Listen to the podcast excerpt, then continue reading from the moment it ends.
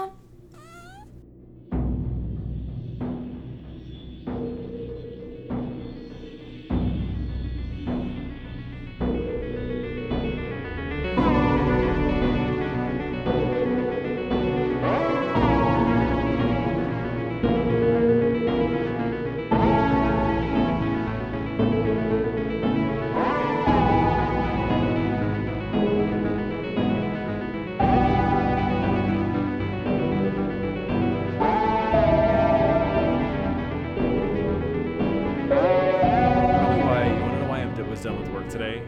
Abby. So I think it's because tomorrow, um, my dicked mom and I are gonna go to a farmers market in the morning, and then after a farmers market, we're going to go to, I think it's called Dawn Hollow. It Dawn Hollows. Oh my god. It's it's literally D. A W N A Hollows, like the Deathly Hallows. We're going to a town out in the middle of nowhere called Dawn Hollows, and we're gonna go to this like fall into like this fall pumpkin patch and get pumpkins. I'm Oh. so excited.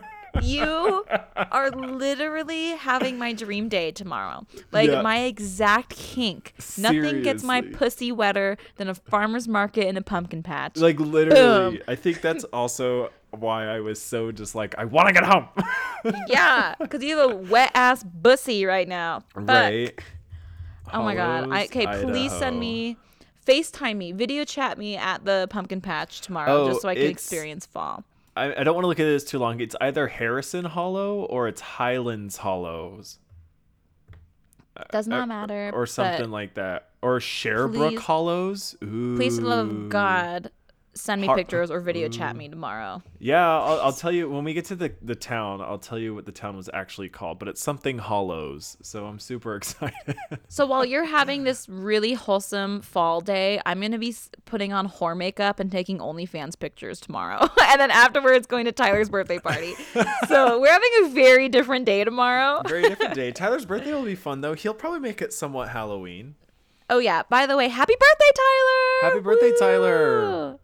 Our number one fan. If you want to argue that, then Um, go fight If Tyler you on want to argue that you lost. You fucking lost. He's our number one fan. Yeah. But happy birthday, Tyler! I remember the day you were born. I don't. oh, I, I was like a couple months old at that point. We were there. We were there in spirit and scissoring spirit fashion. We were there. But yes, I'm sure tomorrow will be fall. Um, speaking of fall, I have a very important thing to tell you. What? So you've seen Euphoria, right? No. I've only I know what it is and I've watched I've like I've I've like watched 10 minutes of it and I know it's really good.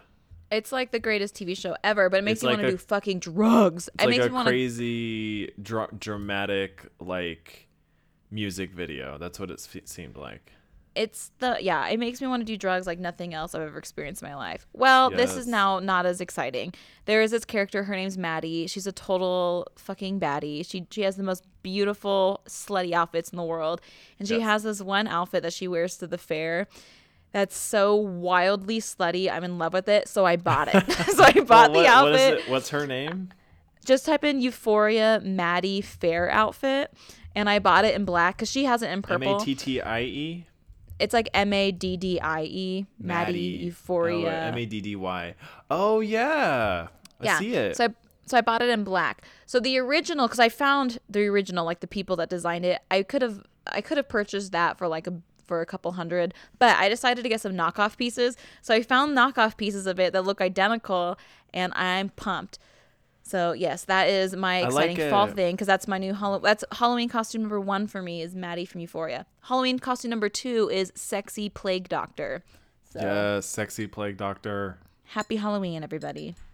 Ooh, I should do some plague doctor stuff too. Maybe I'll just get a plague doctor mask and just not wear a shirt. There we go. You should. I'll send you the mask I'm gonna get off Amazon. Okay, hell yeah.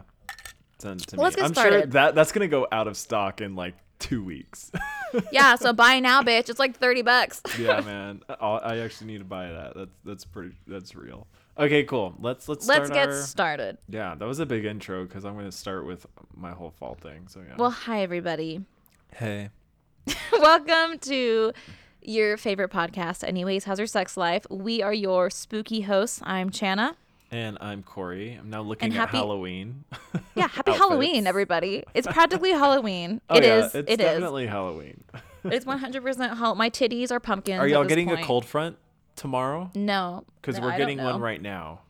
I'm so. It was 86 degrees today, and I still wore a No, but like, are you getting it tonight? anymore. You should look because like tomorrow, on top of it being a perfect outing I'm with not. my mom, it's also like the first time that it's really cold and It's falling. not. It will be 75 tomorrow, but Sunday it'll be 66. So There we go. So uh, you're just getting it a day later, or like half a day later. all next week will be in the 70s. So it's starting to go down.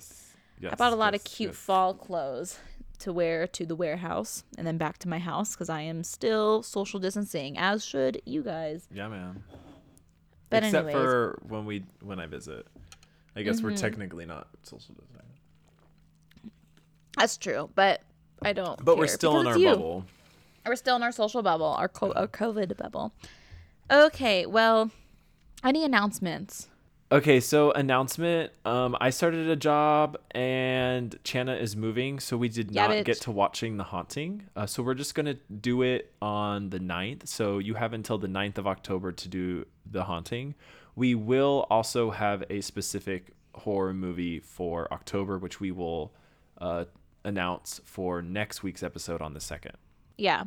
Other than that, the only announcement, I don't think we have any other announcements, which is surprising. Usually we have Yeah. a couple announcements. Um, happy Halloween. Yeah, happy Put Halloween. on, put on your pumpkin pasties. Um, and I guess let's just fucking get started. yeah, man. So I'm going to go first today because it's episode 80 and it's my segment, right? Yes. Or, Yep. or is it your segment? Okay. no, it's yours. Okay, let's get started. So, my spooky scoop today is on something I found from TikTok. So, thank you, TikTok. In fact, my next like eight spooky scoops are all from TikTok. So, thanks, because I have officially reached spooky TikTok and it's glorious. But my spooky scoop today is on safety coffins. So really quick, Yeah. how how can you still get on TikTok? Because it's still around. It's like they made a deal with Trump and like Oh, Uh, they they did it at the last minute. Yeah, they did it at the last minute. So now Oracle owns 20% and Walmart owns 20%. So basically like the deal I think they came up with was that um TikTok has to have like a base in the United States and Yeah, like, so they- function in the US. Yeah, because I heard they the figured that company that, ran it was like, no, no, no, no, no, no. We'll we'll like you know consolidate our running it in the U.S. So they did that, or they at least Yeah. like were given a few months to do that or something. Yeah, probably in the process of doing it. But regardless, like TikTok is safe. Thank God because I Oh love wow! it. Did you hear that I'm he's a- going after uh, Fortnite and League of Legends? Why? That's so, So- weird. Well, no, no, no, because they're owned by this major, major company that is called Tencent, and they Oh, they own everything. They own everything in the world. Yeah, they own Yeah. like so many. They have, a, or at least have like a stake in of like a, our big percentage in everything. So it, this is just open. This is just going to be a whole big thing for the next few years. I'm sure is. Or well, hopefully, if if Trump doesn't get elected, but if he gets elected again, this might be a whole thing because You know what? Tencent owns actually- like a billion things. I actually do have a very, very important announcement. With our podcast, we have a platform. You should definitely vote, everybody. If you are located in the oh, US, yeah. you need to register to vote. It is your fucking duty because right now it is scary, y'all. It is scary. If Trump gets reelected, people like us are will be fucked. So it is very important that everybody here votes. So go make sure that you're registered, your registration's up to date, or if you've never voted before, go register to vote and go vote. It's so important, everybody. It's so fucking important. Go vote. Go vote. Yeah, just do I it now. Just pause. Go vote. Just or just pause and go register right now. That's that's that's the announcement for you guys. So fuck all that, or not fuck Mm-hmm. voting, but fuck, fuck all that stuff we talked about before voting. Except safety coffins. So now let's talk oh yeah, about let's safety talk about, coffins. let's get to Jana's damn fact. Let's get to my motherfucking spooky scoop. So, Duns Scotus was a philosopher in the Middle Ages who died suddenly on November 8th, 1308. So, this is like way, way back. I would, you know, this is a long time ago. Arrangements were, were made and he was buried in a tomb. Some time passed, and for whatever reason, his tomb was opened, ex- and they expected to see Scotus chilling in his coffin. But instead, they found Scotus outside of his coffin, and his hands were nearly destroyed from trying to escape. Ew.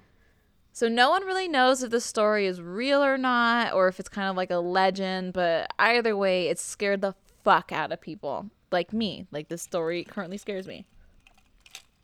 And then in the 17th century England, another person is buried alive.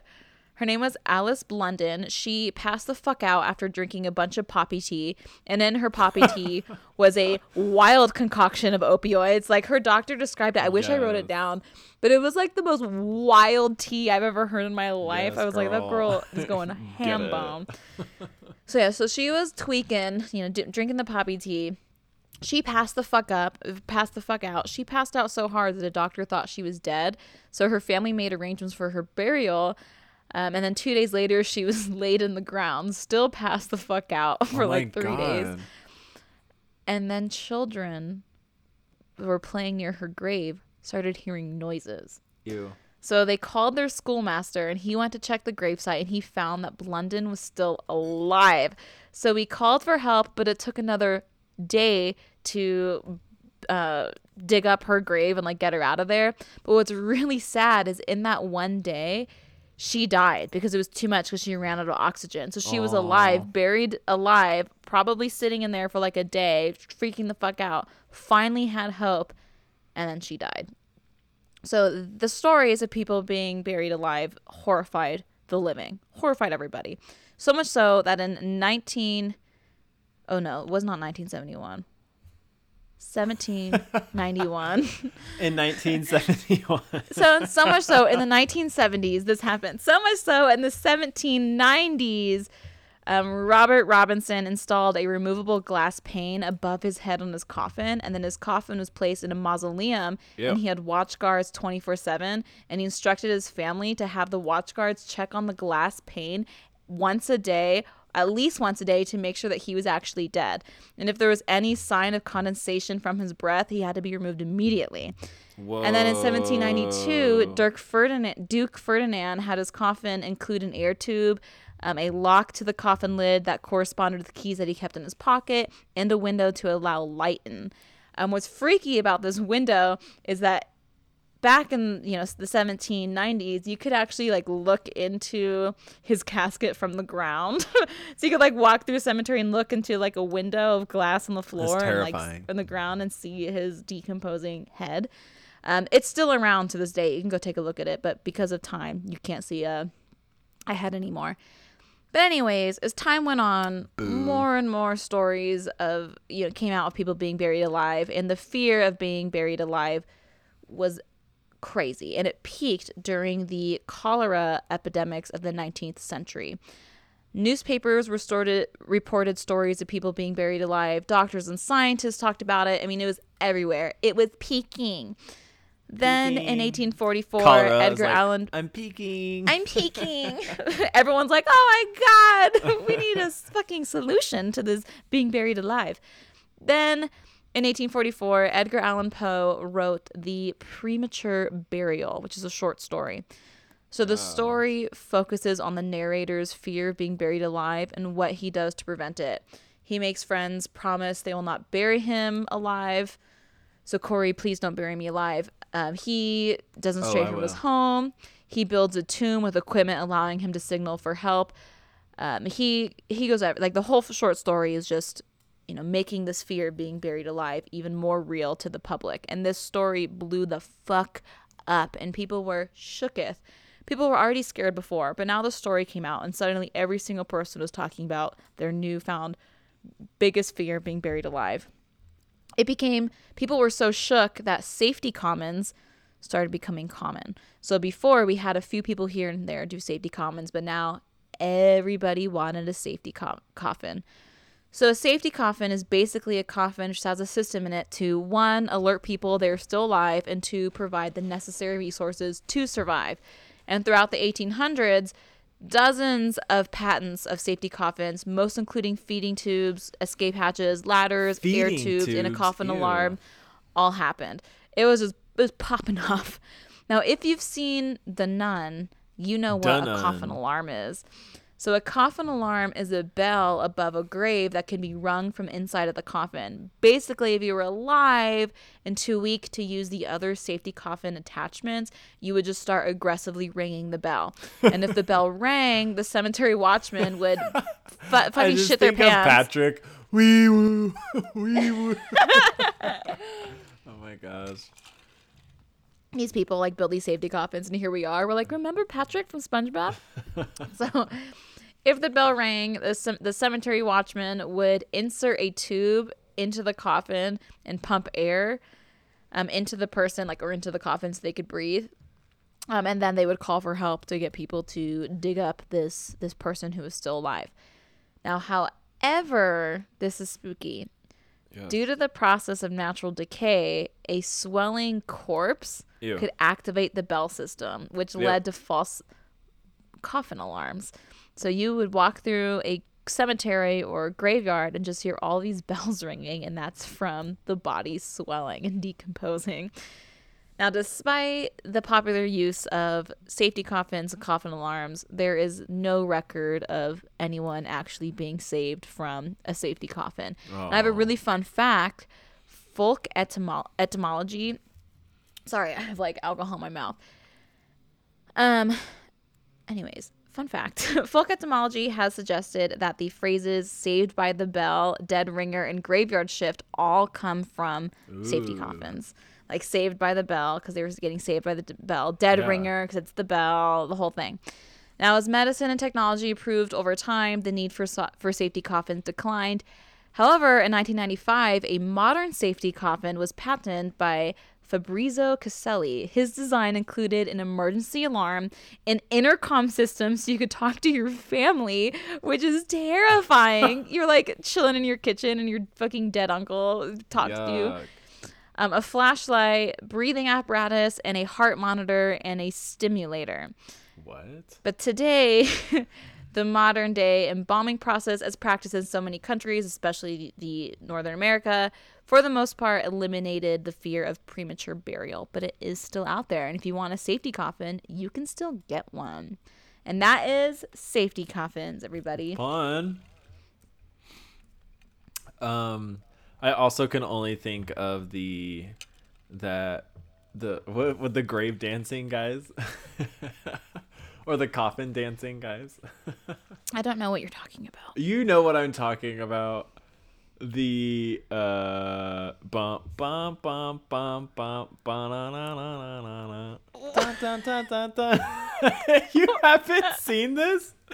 I no, don't know what Jenna. talking. Is it on YouTube? Should I yeah, look it up? Jenna, Jenna, go to YouTube and type in grave dancing guys, Grave dancing guys. or just type in coffin dance okay coffin compilation. band. Coffin dance compilation. compilation. My phone autocorrected compilation to uh complication. Lol. Is it the one with? There's a lot. There's a lot. Which of uh, like there's a lot. Just choose one. Just pick it. Okay, I chose one. Oh my god. oh my god. Do you get the meme form already? Oh. the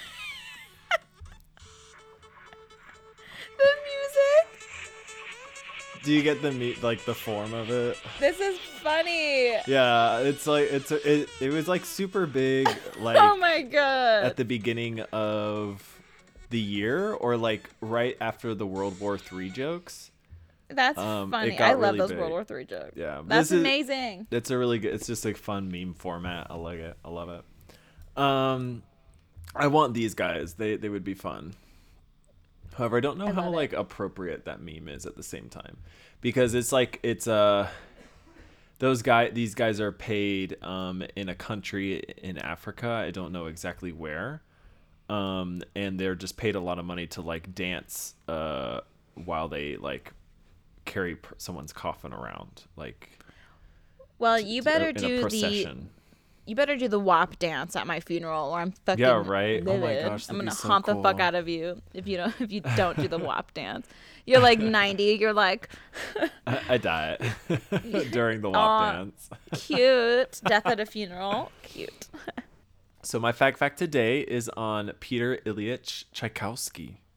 Oh yeah. Yeah, man. So y'all know Tchaikovsky. He's this renowned Russian composer.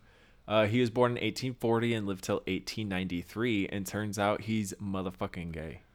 Oh. Yep. So he was the first Russian composer whose music made a lasting impression internationally, and he is widely known today for the 1812 Overture, uh, the Nutcracker, and Swan Lake. Okay. Oh. Uh, the 1812 Overture is the one where it's like da da da da da da da da da, and they have the cannons going off. You know Oh, that yeah. one. Yeah, yeah, yeah. Classic. Um, he also uh, orchestrated and composed uh, a billion symphonies, concerts, operas, and ballets and stuff, other than the ones that I named. But those are the three, the big three that you're gonna know.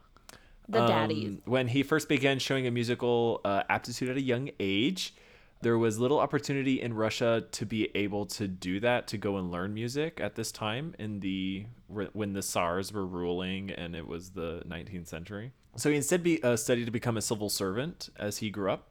Luckily, he was able to pursue a music career and study it in 1862, so at the age of 22, with the founding of the St. Petersburg Conservatory.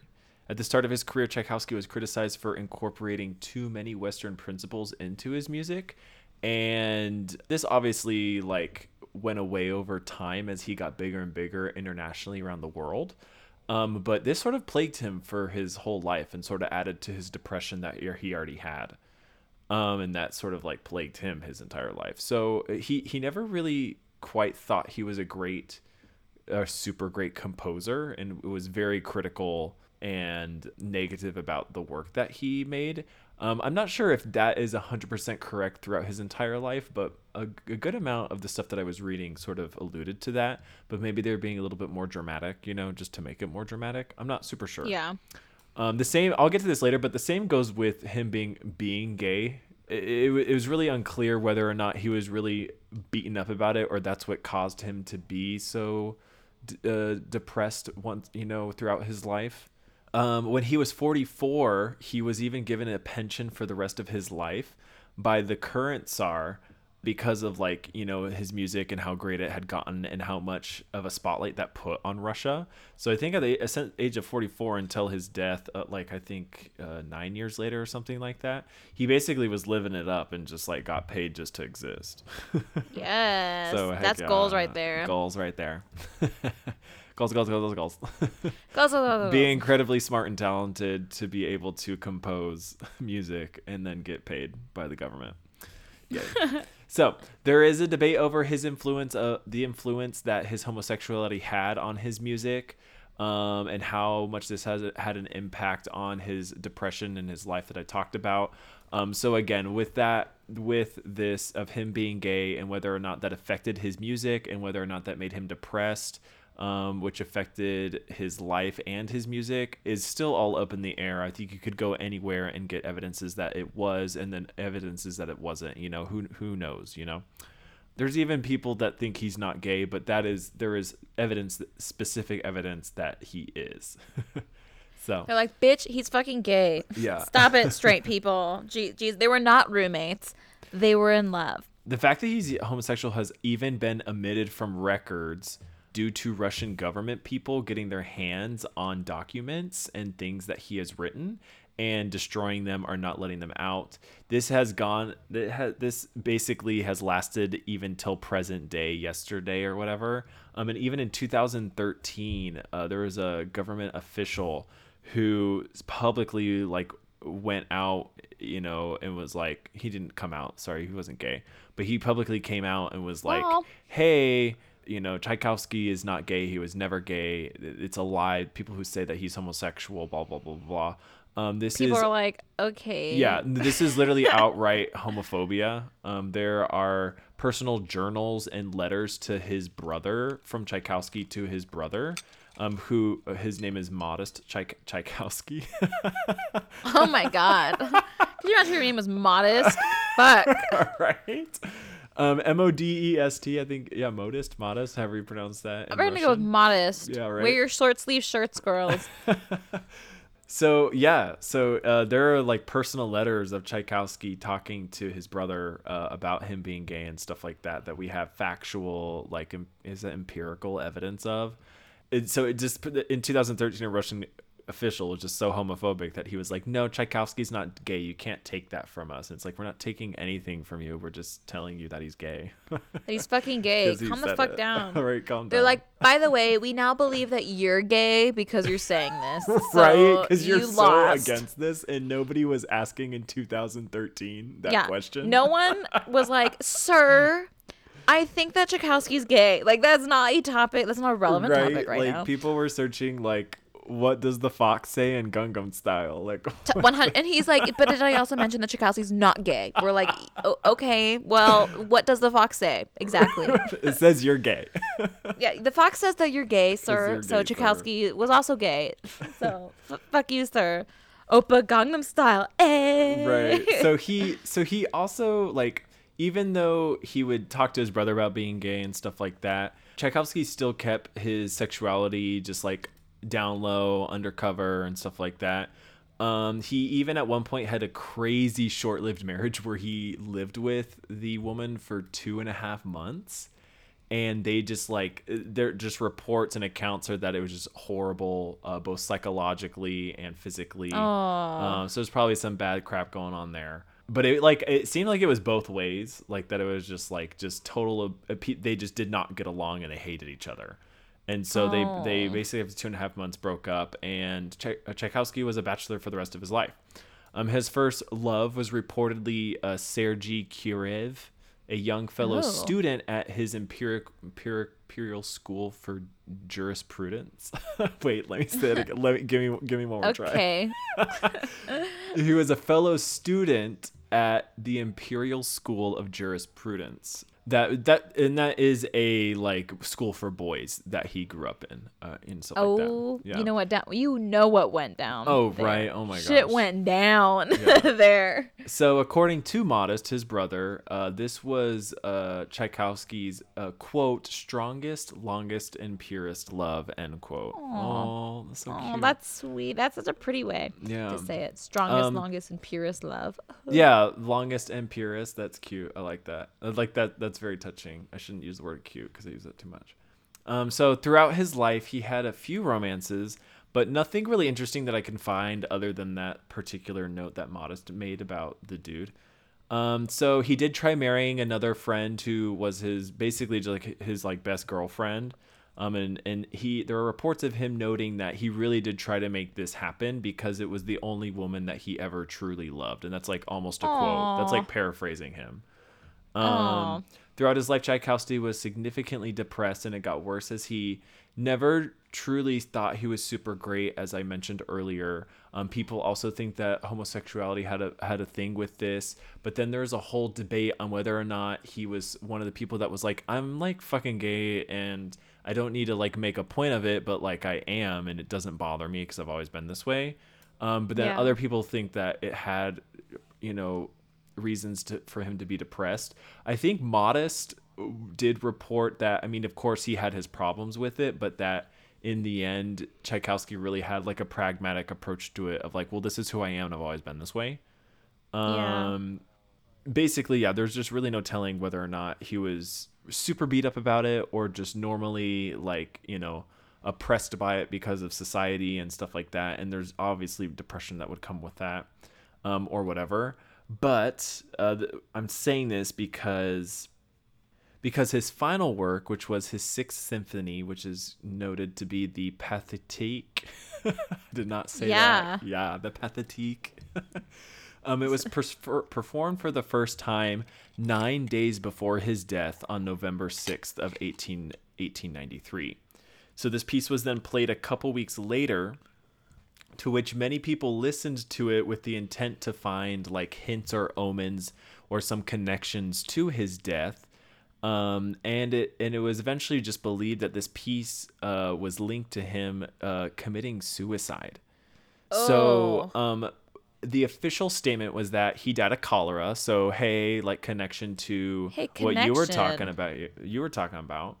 I was. Um, and it is even most white. It is like not maybe widely, but at least I would say there's a good 50-50 again between people thinking that he died of cholera. Um, and it, it people believe that he literally just went to one of his local restaurants that he would always go to to eat, and they didn't boil some water, and so he got cholera from it, and so he basically you know shot himself to death. God, what a shitty death. No yeah, that intended. would yeah that would be ho- like- horrible. How people think this is if you listen to this piece, it is 49 minutes long or something like that.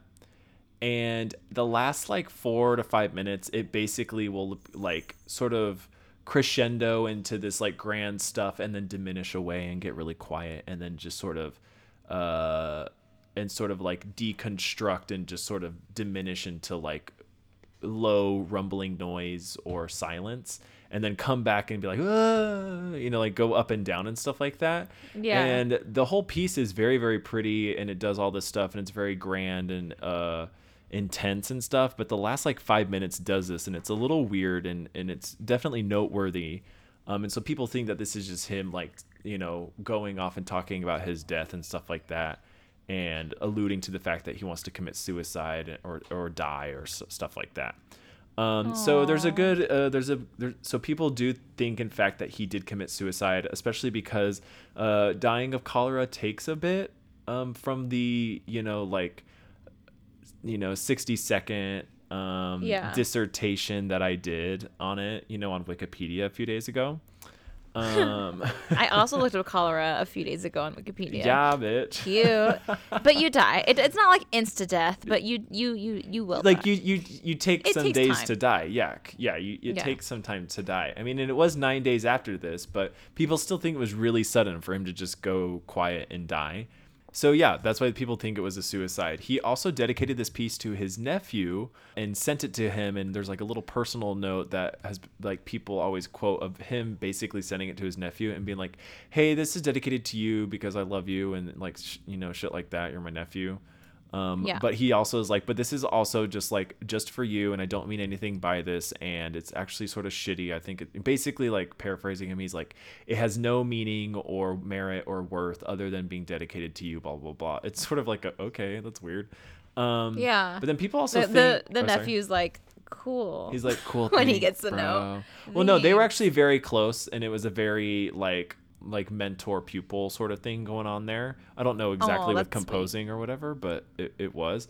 And also, people do think that this was literally a love letter to his nephew, like a literal love. Um, I don't think that they did anything. Uh, there, I didn't see any like claims of that, but people do think that Tchaikovsky literally fell in love with his nephew, like romantically, Oof. but didn't do anything about it. I guess I don't know. I didn't want to. I didn't feel like I needed to dive into that. ah, yeah. Let's just like roll past that little fact. yeah, exactly right. So yeah, so that is Tchaikovsky. Um, he gay. He He gay. is Definitely did not love his nephew. Yeah. Definitely, Just- hopefully, did not love love his nephew. Yeah, just like regular love. Nothing like Yeah. Just regular love. Just regular. Um, yeah, and I love the Nutcracker. It's awesome. I've seen it. I've seen it. Uh, oh my God, of course this dude's five gay. times in real life. It's really this good. the the fucking play is called The Nutcracker. Of Right, course, like, this gay. dude is fucking gay. Come on. Oh, that, The that should have been my, my fag effect. Peter Ilyich Yeah. Tchaikovsky, Nutcracker, gay. yeah. Plus Nutcracker equals gay. Done. Uh, I love it. Yes. Well, um, there's a motorcycle in the background right now. oh my so god, you I know. can hear it. So, yeah, I'm so sorry. Don't it's, worry. And they're like screeching in the parking garage. Like their penis, their teeny little peepees are like, wow, right now. It's a disaster oh yeah. me. Thanks, Subarus and motorcycles of Provo. Thanks a lot, everybody. Now I'm moving to the big city, to Salt Lake City. Yes. Okay. Well, Today, my segment is on Mary Vincent. And I have to tell you, this is a going to be a, a roller coaster of emotions for you guys. But it's really cool. So I wanted to talk about it. Um, I have, I was actually originally going to do a, another segment and I was already in the middle of researching it. But then I was on TikTok and I heard someone talk about this and like jaw to the floor. And I was like, fuck, I need to do this segment instead. So now we're doing Mary, Mary Vincent. So Mary Vincent was born in 1963 and she grew up in Vegas. Yes. Whoa.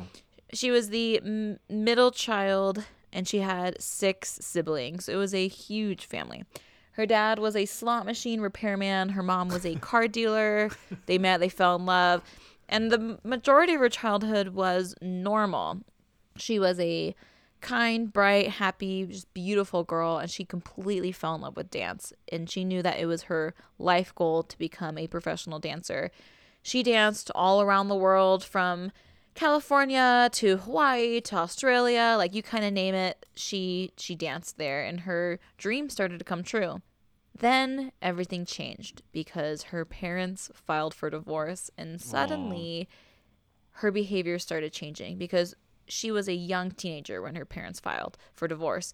So she started, you know, ditching class, acting out of school, ran away with boyfriends, um, acted out towards her parents. All of the classic young teenager reactions to their parents getting a divorce that you could imagine happen did happen. Um, her dad also had a temper, and so she frequently left the house and started hitchhiking and sleeping in the streets, all that type of stuff. I mean, this was the 70s, and she was a teenager. So, like, hitchhiking and shit like that was normal at the time.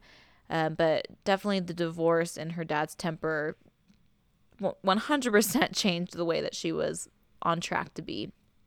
She was, you know, she was going through it, and it was easy to run away. It was the 70s. One day, her sister told her that their dad was coming home. He was really angry at Mary, so she had to leave. Mary took off. She was like, fuck it, I'm just going to hitchhike from Las Vegas to her grandpa's house in Los Angeles. Um, she made it to Berkeley at, on September 29th, 1978. So Mary was hitchhiking near a highway with two other teens. A blue van rolled up and the window started to roll down. An old man was sitting in the driver's seat. He looked at Mary and he told her, You remind me so much of my daughter, whatever old man voice is. He asked her where she was. Here, you remind me so much of my daughter.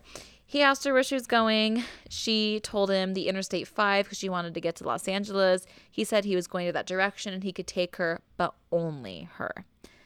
The two other teenagers immediately felt that something was off. One, like, why? They like both do the the the puppet like eye look. right? So like yeah, like for real, they're like, what the fuck is going on? The puppy eye look. Like number one, why the fuck is this old man driving by himself in a giant van saying he only had a room for one? And like number two, why is he fucking so creepy? Like these two teenagers were immediately creeped out, as they should be. yeah. So they told Mary not to go. They were like, girl, what the fuck? This is obviously a sketch situation. Like, don't go. We should all go together just to be safe because safety in numbers. But Mary was exhausted from uh, hitchhiking. She hitchhiked all the way from Vegas to Berkeley. She was done. She just wanted to get back on the road. She wanted to get done with it so she can go hang out with her grandpa. Yeah. And this was an old dude. Like this is an old white guy who pulled up in a like a relatively crappy van and was like, "You remind me of my daughter." Like he he did not seem threatening at all. Oh so she god, got though, into the Shannon, like van. if an old man said that, Oh, though, God. like if that's his opening line, that's so oh weird. fuck no! I would whip out my taser and my pepper spray so fast. I'd be like, "I don't give a shit if I kill you, old You man. shoot him Fuck with you." the taser. Like yeah, I like taser him as I pepper spray him and like stab him in the neck. I'd be like, "Bitch." Yeah, and that's because mm, even though you're the one hitchhiking. right like this is because mary did not grow up with id channel and an anxious mother so she got into the car his name is lawrence singleton. So she got into lawrence singleton's car and they took off. And at first the drive seemed just like every other hitchhike experience. But then lawrence told her that he needed to make a stop at his house in san pablo to drop off laundry. And after that they would head towards interstate 5 she you know, rightfully thought that was weird because that's weird as fuck. But at this point, she didn't have a reason not to trust him. So she was like, okay, like, I guess that's fine. That is on the way. It's not like we're going crazy Like, out of the way. Like, okay, that's li- fine, whatever. So they stopped at his house. Everything was normal. He dropped off laundry, picked up new clothes. Nothing seemed out odd at all. He was keeping up with that light conversation, just trying to make her feel at ease. Um, they got back on the road, and Mary fell asleep. She woke up a few hours later and she realized that they passed interst- the Interstate 5 on ramp. Um, so she looked at Lawrence, who seemed completely unaware that they passed the on ramps. And then that's when Mary had a really bad feeling. Oh my god. So she looked down next to her, and there was a stick that was conveniently like right next to her hand. So she grabbed the stick, and then she pointed it at his neck, and she said, Yes. "Turn the fuck around." He apologized. He was like, "Oh my god, I'm so sorry. I missed that interstate. Like I really didn't mean to. I just completely zoned out. You were asleep. Like I am so so sorry. I didn't want to scare you. Like let me just turn around right now." Oh God, so he went. So neck. he got off. I know, right? Just fucking kill him now. So he got off the whatever highway he was on. He circled back and he got back to Interstate 5. Mary started to relax and the car ride continued. And after some time, Lawrence pulled over to go pee and Mary decided to step out and stretch her legs. When she bent over to tie her shoes, Lawrence struck her across the head. What? She fell to the ground and she looked up at him and he pulled out a hammer. And he beat her and he beat her and he beat her. He then threw Mary into his van, tied her hands behind her neck, and he told her not to scream or he'd kill her and she had to she had to obey him if she wanted to live. He then uh, trigger warning for sexual assault. Um, he then stuck his penis inside of her mouth, forced her to give him oral sex. He then ripped off her clothes, like ripped them like an animal, and raped her until she passed out. Whoa. Hours passed, and Mary woke up to Lawrence dragging her into a canyon. As soon as she was fully aware of her surroundings, Lawrence forced her to drink a mysterious liquid, like it was obviously like drugs of some sort, that made her pass out and then raped her and sodomized her repeatedly. She woke up again a few hours later, this time to Lawrence dragging her 50 yards from her van, like next to a highway. She came to and she begged and begged and begged to let to be let go. She begged to be free. And right when she said, "Can I please be free?" he stopped. And he looked at her and he untied her hands. Thinking she was free, she began to move, and that's when she noticed the uh-huh. hatchet. So she started fighting because Mary's a fucking badass. She started fighting, but he held her down and raised the hatchet to the sky and then chopped off her left hand. What? She was paralyzed with fear and shock, but completely conscious. Like she 100% felt, she felt this entire pain. She felt all of this. And then with five hatchet swings per arm, he cut off both of her forearms as she was just sitting there completely What? conscious realizing what was happening to her and after that after he chopped off her arms he lifted her naked and dying bloody body and hucked her over the side of the road down a ravine and her body toppled down three miles down the hill while he yelled you are free now thinking that she was dead he drove off but he was wrong because Mary Vincent was still fucking alive. Jeez. So she wait she made it to the bottom of the hill and she waited until she heard the sound of his tires like screech and the car drive away. And as soon as she felt like it was safe, she rolled her bloody elbows in mud to slow down the beating the bleeding and then put her hands in the air to continue to slow down the bleeding. She didn't want to bleed out. She then hiked up the three mile ravine, following the sounds of cars to get back to the highway, and then finally she made it to the highway. She stood at the highway, completely naked, covered in blood and mud, with her arms that were hatcheted off, hang- like in the air. Obviously, it looked like a horror scene, and a car drove by and they stopped to see if she needed help. And but at the sight of her appearance, they drove away. what? They were so horrified at what oh she looked like. oh my gosh, like. that's us though. I'd be like, I'm scared. I'd be like, Corey, you're a fucking bitch. We're going back. so she walked. And she walked and she walked. She walked for a total of three miles down the highway, what? begging for people to stop. And finally, a car stopped and it was a nice couple and they pulled over. They were obviously horrified at the scene and all Mary could say was he raped me and then she collapsed into their car. so the couple wrapped her in towels and they had like a bunch of like blankets and shit in their car and they rushed her to the hospital. Mary spent a month in the hospital and during that time was able to give police a detailed description of the man, his house, his car, every detail they could possibly know about everything. Through her description, they were able to draw a sketch and release it to the media, and it wasn't long until Lawrence's neighbor called the police. Police arrived at his house in San Pablo and searched it, and they found Mary's cigarettes and remnants of burnt clothing that belonged to Mary. Um, his car was already cleaned, the carpet removed, seats replaced, the whole thing. He told police, they, they arrested him, they questioned him. He told police that he did pick up Mary that night, uh, but afterwards, he picked up two male hitchhikers named Larry and Pedro. And they all stopped at a bar, smoked pot, and then they had sex with Mary because Mary was a prostitute. After he said he passed out, and Larry and Pedro conveniently took his van to San Francisco, but Mary was gone. So basically, he tried to blame Mary, say she's a prostitute. That's why any of his like That's semen why, would be inside yeah, of her Yeah. And uh, he wasn't the one who did it. He passed out. It was these mystery characters, Larry and Pedro, who were obviously made up. Police obviously didn't buy it. He was still Yeah, charged good. for the, the, you know, the attempted, the assault and the attempted murder of Mary Vincent. So during the trial, Mary testified against him and gave a detailed report of the assault. And after she was done, she had to walk past Lawrence to get to her seat, and he stopped and he told her, "I'll finish the job if it takes the rest of my life." He What? said that to her. Are you Fucking kidding? What an evil person. It gets worse. So the jury found him guilty and they convicted him of kidnapping, mayhem, attempted murder, forcible rape, sodomy, and forced um, oral.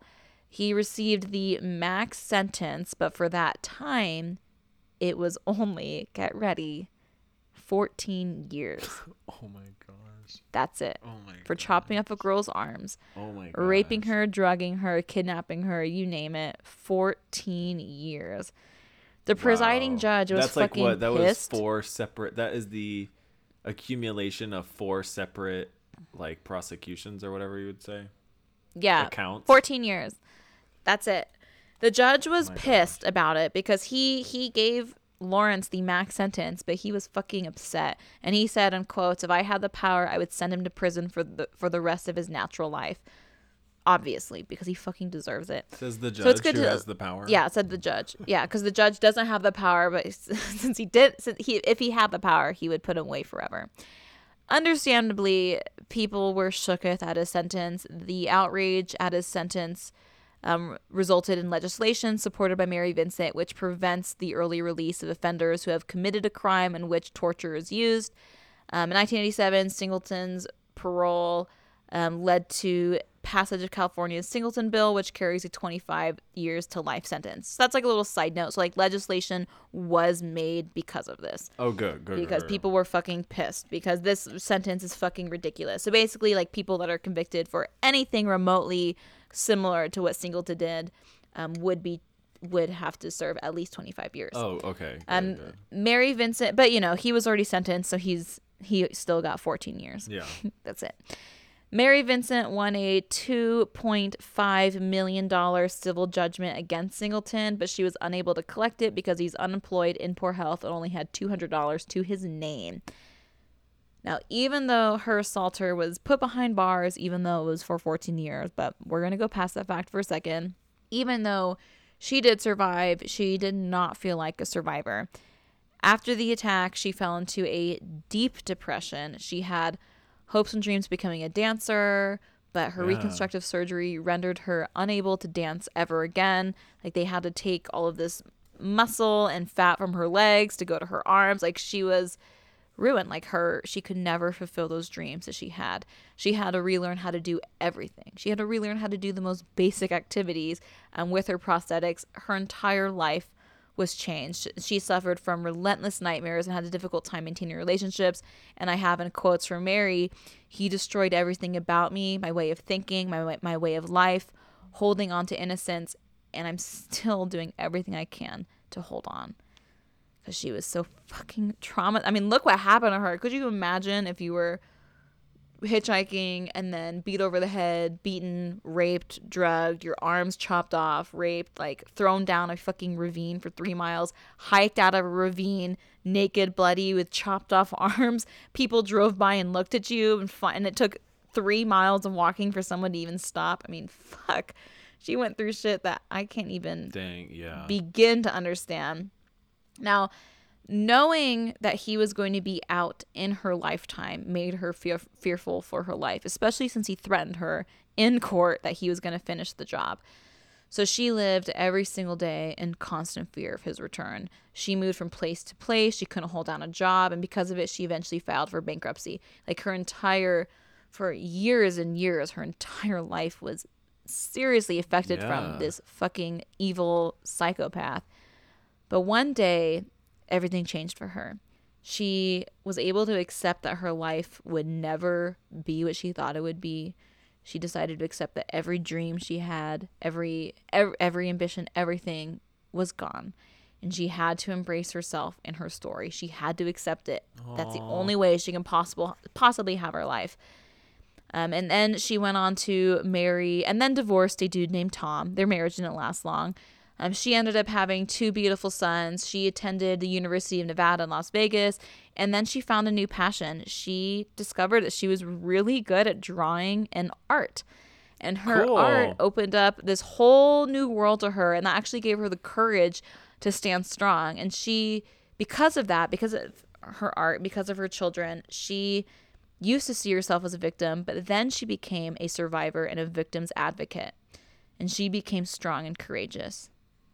But then Lawrence was released early from prison, What? and that forced her to go back into hiding. After only eight years of his 14 year sentence, oh he was released for parole on good behavior. Oh on God. fucking good behavior. And he moved to Florida. He registered with the police, but local law enforcement did not have to notify the neighbors of his crimes. So no one knew who he was or what he did to Mary Vincent What? until February 19th, 1997. It was late afternoon, mid February.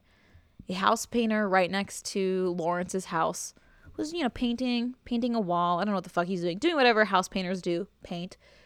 Then the painter started hearing a really weird noise, and like he felt like he was hearing muffled screams from Lawrence's house. So he turned around to look, and as he turned, and he looked inside of Lawrence's like living room window, he could not believe what he was seeing because he was seeing a naked man covered in blood repeatedly stabbing a naked woman. What?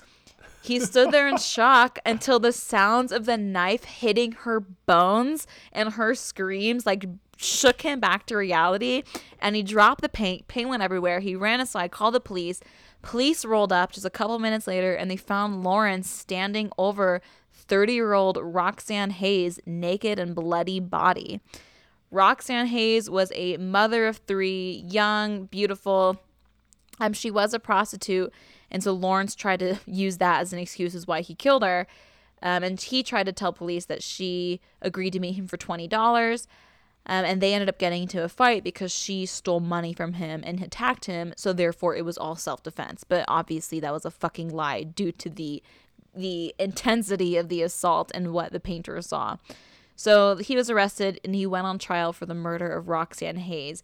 And Mary Vincent was forced to come out of hiding to testify against him. So Mary Vincent again had to face her assaulter, her attacker, knowing that he oh. just took a life of another woman. Yeah.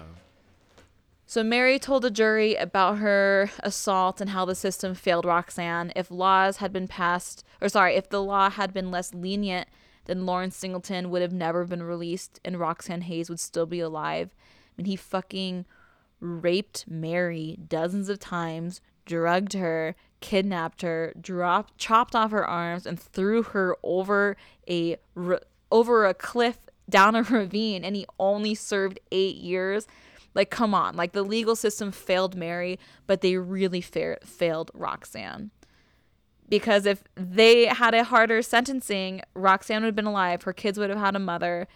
Mary would have been able to move on with her life. It was the system's fault. I hope she was able So- to say something like that.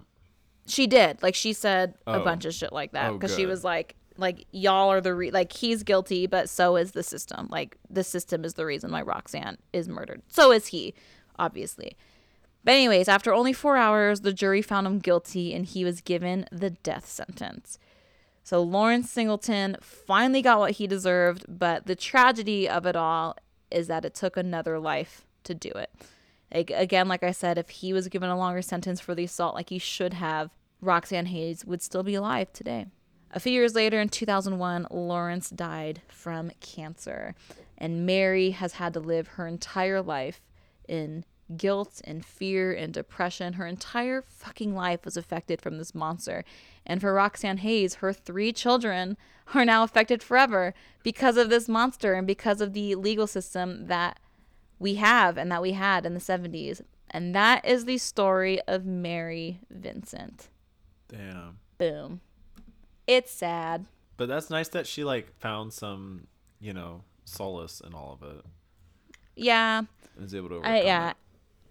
It's just so it just makes me so heartbroken though that it's like like she already went through all of that. She was so scared of him coming after her and then like he ended up killing another woman. It's just Yeah. like man, like she Roxanne Hayes should be alive. She should be alive to this day. And it was just the laws of the time that made it so she eventually got murdered. And that's just so fucking sad and That's horrific so- to me. Yeah, that's so sad too. She had like three children. She was just out trying to get money.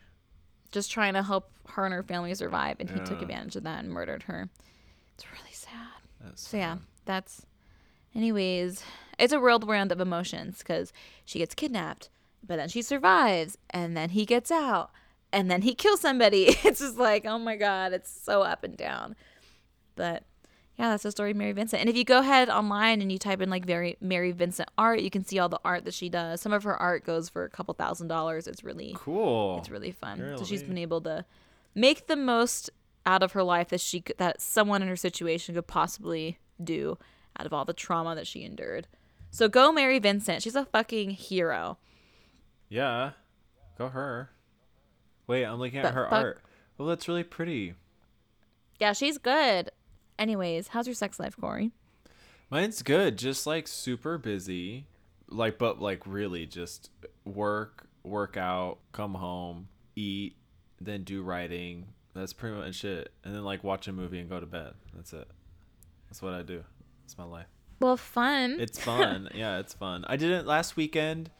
Um, didn't really do anything super interesting, but I mean, it's been interesting to like learn a new job and get involved there and do that. Tomorrow, Yeah. as we started with this podcast, I am gonna have a really fun weekend. But yeah, Ooh, what are you doing this weekend? um, that remember tomorrow we're going on the Oh yeah, you're doing the hall, the fall, Doing the fall stuff. fall Halloween stuff. Yeah, um. I fun. guess I'm so jelly. yeah. that's last fun. time or since our last episode recording, we did have our weekend. We saw each other. Everybody, it was glorious. super it was beautiful. it was super pretty because it was like there was a fire over the hill that was That wasn't across the lake in front of us.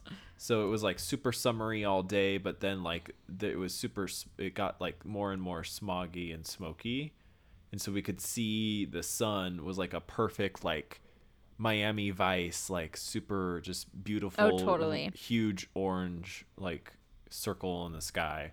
And then it got like dark and it got a little cold, so it was like super uh, spooky and Fall. foggy and fall. It was really cool. And it was all uh, we were And then like we- in on a beach overlooking a lake. It was really cool. And we experienced a Karen who threatened to call the fire department and police on us if we were to Within like five minutes of getting there. of us getting there. It was hilarious and amazing. So yes, we almost got cops called on us for um, doing nothing. It was great. Yep. But so we ended up not camping. We just went to an Airbnb, but it was super fun. We walked around Boise. Uh, and it was just so fun seeing Corey because I miss him so much, y'all. That was a fun weekend. That was not this past weekend, but the weekend before that. Yeah, it was a blast. But yeah, ever since then it's been work, work, work, work, work, work, work. Yeah, for me, I? I got approved for a new apartment in Yes. Salt Lake. So I'm really, really excited. I went and saw it today and it's beautiful and I love it. So so my lease in Provo ends on Halloween. So my game plan is to move all of my Provo stuff to the Salt Lake apartment about two weeks before Halloween, so I have time to like clean the Provo place and like move out and get comfy. But uh, but yeah, so I'm really pumped that I got approved for this place. It's beautiful. Corey has a room for whenever he comes and Yay. visits. When he's not there, it's Simone's bedroom. I'm getting her like a whole bed, so she's gonna be very spoiled. But I I love it. So that's pretty much the big thing in my life because after um, we got back from Idaho, I worked like crazy. But then this past week, I've just been packing like a total crack whore. So yeah, that's pretty much it for me. It's not too much to say. Just a lot of you know packing. Oh, I've been watching Legend of Korra. I'm done with season. I yeah, I just finished season three. Oh yeah, For oh, first time. Oh, so you uh, do you like Azir or whatever his name is? Zaheer. Oh, Zaheer. Yeah. Yeah. So this him. is uh, so I like season two is just so epic because of Vaatu and like the fight at the end of season Oh, yeah, two crazy. is like my is like mind blowing. So season three just didn't feel as crazy to me just because season two was so fucking like season two should have been almost season four. It was that epic. Yeah, yeah. Um, but I still I still loved it and like I love that the Air Nations like getting back together or like there's new airbenders. Like I it was it was a really good season. I loved it, but I definitely did not like it as much as season 2 cuz season 2 is just like every episode was like holy fuck, I can't believe this is happening. This is Yeah, wild. That, that's like it's like the most fantastical one where you're like, oh, this is where I wanted the first series to go. Like this is where I wanted Yeah. Aang's stuff to go. Is get this like crazy. Yeah. Yeah, get this like spiritually crazy. Yeah. But I really did like season three though. It was it had a lot of fun character development for everybody. I really did love it. I'm really pumped for season four. I'm excited to see some major bisexual vibes go down. Yes, So- they they're not major. They they're Damn the it. last the last like half is half gets a little heavy. Um but yeah, it's not crazy major. Don't get your hopes super up. Ah, my hopes are already But you can high. see it. You can read Because- it. There's definite lines. I would actually say in the third season, there's a couple instances where when I watched it a second time, I was like, "Oh, I can see some of that happening." Yeah, cause yeah, and they're just so. Uh, I love it. It's really good. I still think the first series, you know, with Aang, Oh, is my yeah. favorite because of Zuko. Definitely. Um, but I fucking love it, and I. You know, when I saw Zuko with his dragon, I like teared up in season three. Oh, I and then when Korra yeah. Talks to Zuko about um, how she saw Iroh, and he's like, "You talked to my uncle." I was like, "Oh God," because I love Iroh so much, and I just love Zuko. Like, they're Zuko and Iroh will always be my fave. yeah, they're the best. So it was really fun seeing them in season three, like season two and season three. I loved it. Yeah. But yeah, I'm loving Korra. I'll be done with it in like two days, I'm sure, because it's such a fast watch. Is season But two where you fun. see uh You see Iroh. Yeah, in the spirit Yeah. realm, or is that season three where he does? So you you see it in spirit in season two, in season and then two, yeah. you see Zuko in season three, and you're like, ah, when you see Zuko because Yeah. it's just like an old man. Then they then he turns around, and you see the scar, and then he walks to a dragon, and you're like, oh my god, it's fucking Zuko, and he's a dragon. Ah, it's so cool. That's cute. Yeah, I I, love love those series. I like I like all of them. I think they're good. I mean, Yeah, I well, love it. yeah, the Aang one is perfect, but Yeah, it's it's perfect. except for Katara, she whines really a lot. Well, yeah, we don't talk about Katara. just- Anna should have been Katara and Zuko at the end, number one. Yeah, So, true. Very true. It really should have been at the, but whatever. But Korra's fun, and it's it's way. I'm actually, I keep on asking Jordan like, this was on Nickelodeon because it's so much darker. yeah. Especially like at the end of season one when Amon's um brother Yeah. like and him commit suicide on the boat. I was like, whoa. I was like, seven year olds watch One of this. my- Like, I'm shook that it was on Nickelodeon. One of my favorite, like, actually, I think probably maybe my favorite moment of all the avatars, all of them, both series, is when Korra loses her bending, and then Aang says, "Only at our lowest point are we open to the greatest uh, change." When he said that, like, that gets me every time. I just start bawling. oh, it's that so that's good. probably what that that's probably my favorite moment ever in all of the series. I think that is just the cutest and most beautiful. Like not cutest, it's like the most beautiful thing. Yeah, it's so good. So I'm loving it. So that's my life, packing and Korra, and I fucking love it. And yeah, that's pretty much my whole my whole thing. Yeah. So, uh, anyways, House. Your Sex. life. Bye. Bye, guys. See you next week. Happy Halloween.